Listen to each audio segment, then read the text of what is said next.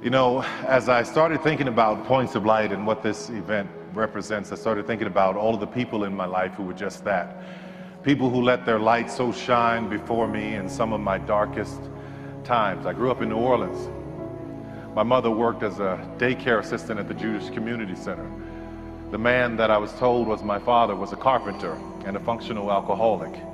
He was abusive to my mother and I, so needless to say, for most of my younger years, I was angry.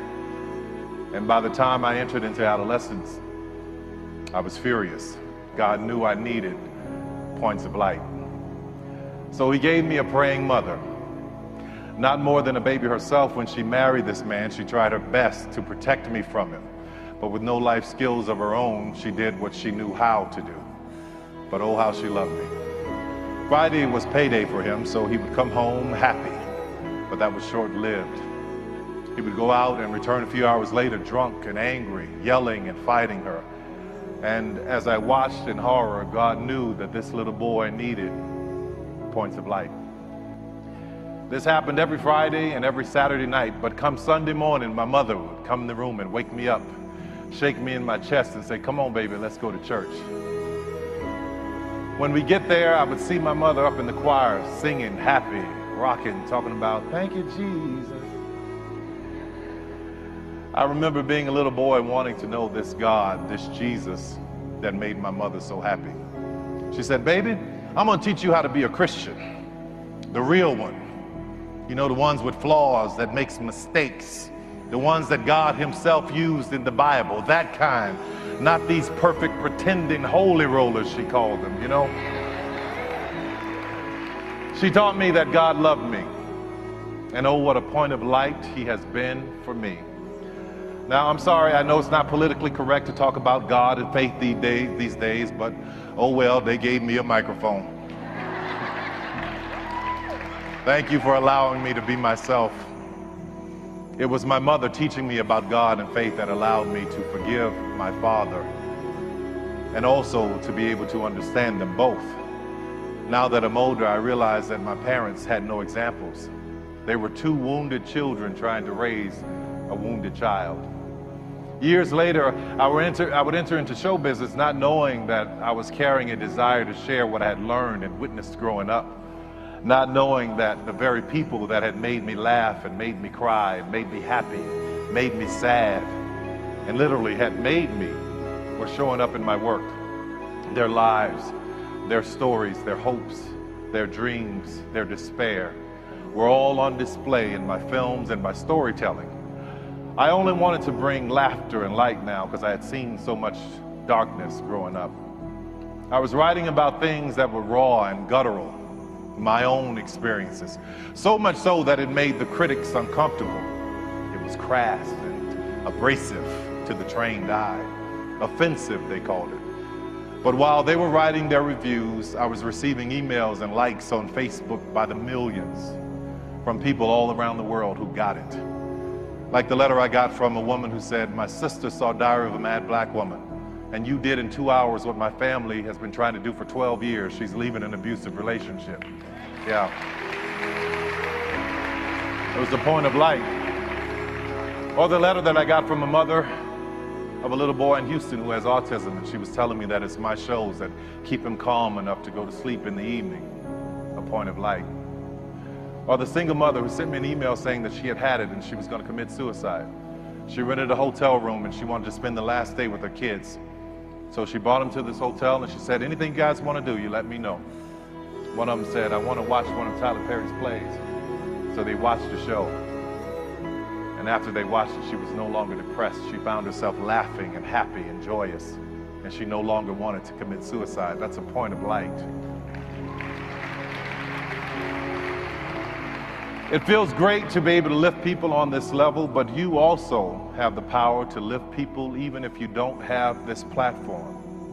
As I look back over my life, there were many people that had a hand in shining light into my darkness when I was growing up. Like Mr. Johnson, who lived next door to me. He told me that I was special. He bought me my first pair of nice dress shoes. They were wing-tipped leather, hand-stitched, and I hated those jokers. I wanted some Chuck Taylor All-Stars. but he was a point of light. Then there was my Aunt Jerry, who was the polar opposite of my mother when it came to men. This woman would shoot first and ask questions never. She taught me how to stand up for myself. She was a point of light with a good aim. And then there was Mr. Butler. Let me tell you how I met Mr. Butler.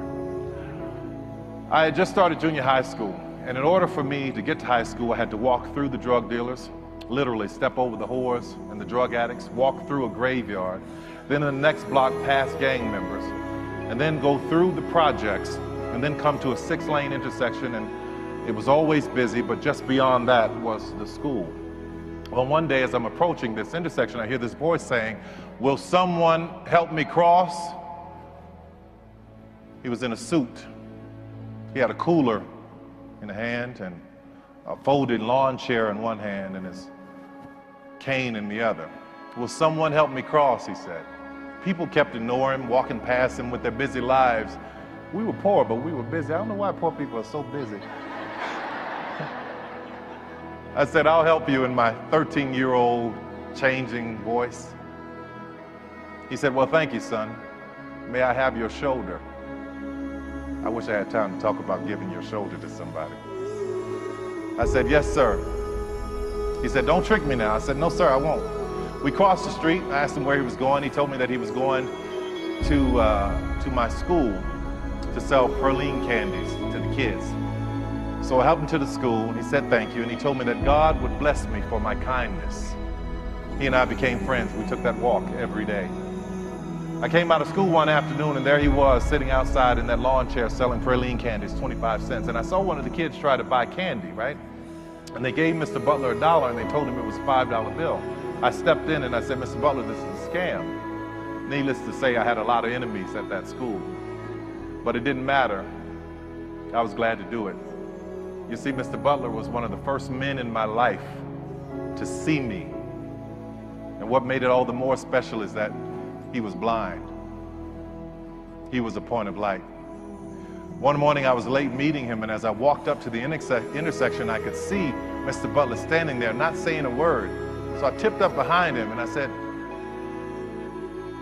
I said, I'm not going to say anything. I'm just going to wait to see what happens. He said, I know you're there, son.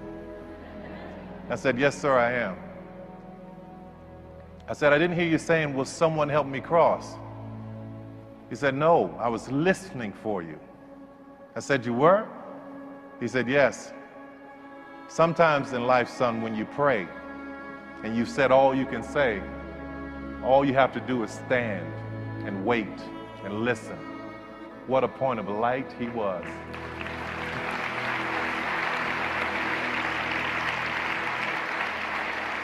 There are many people in this world that are wanting, waiting, saying, asking, begging, hoping. Will someone help me cross? We all have the power to be a point of light. Thank you. God bless you. Appreciate it so much.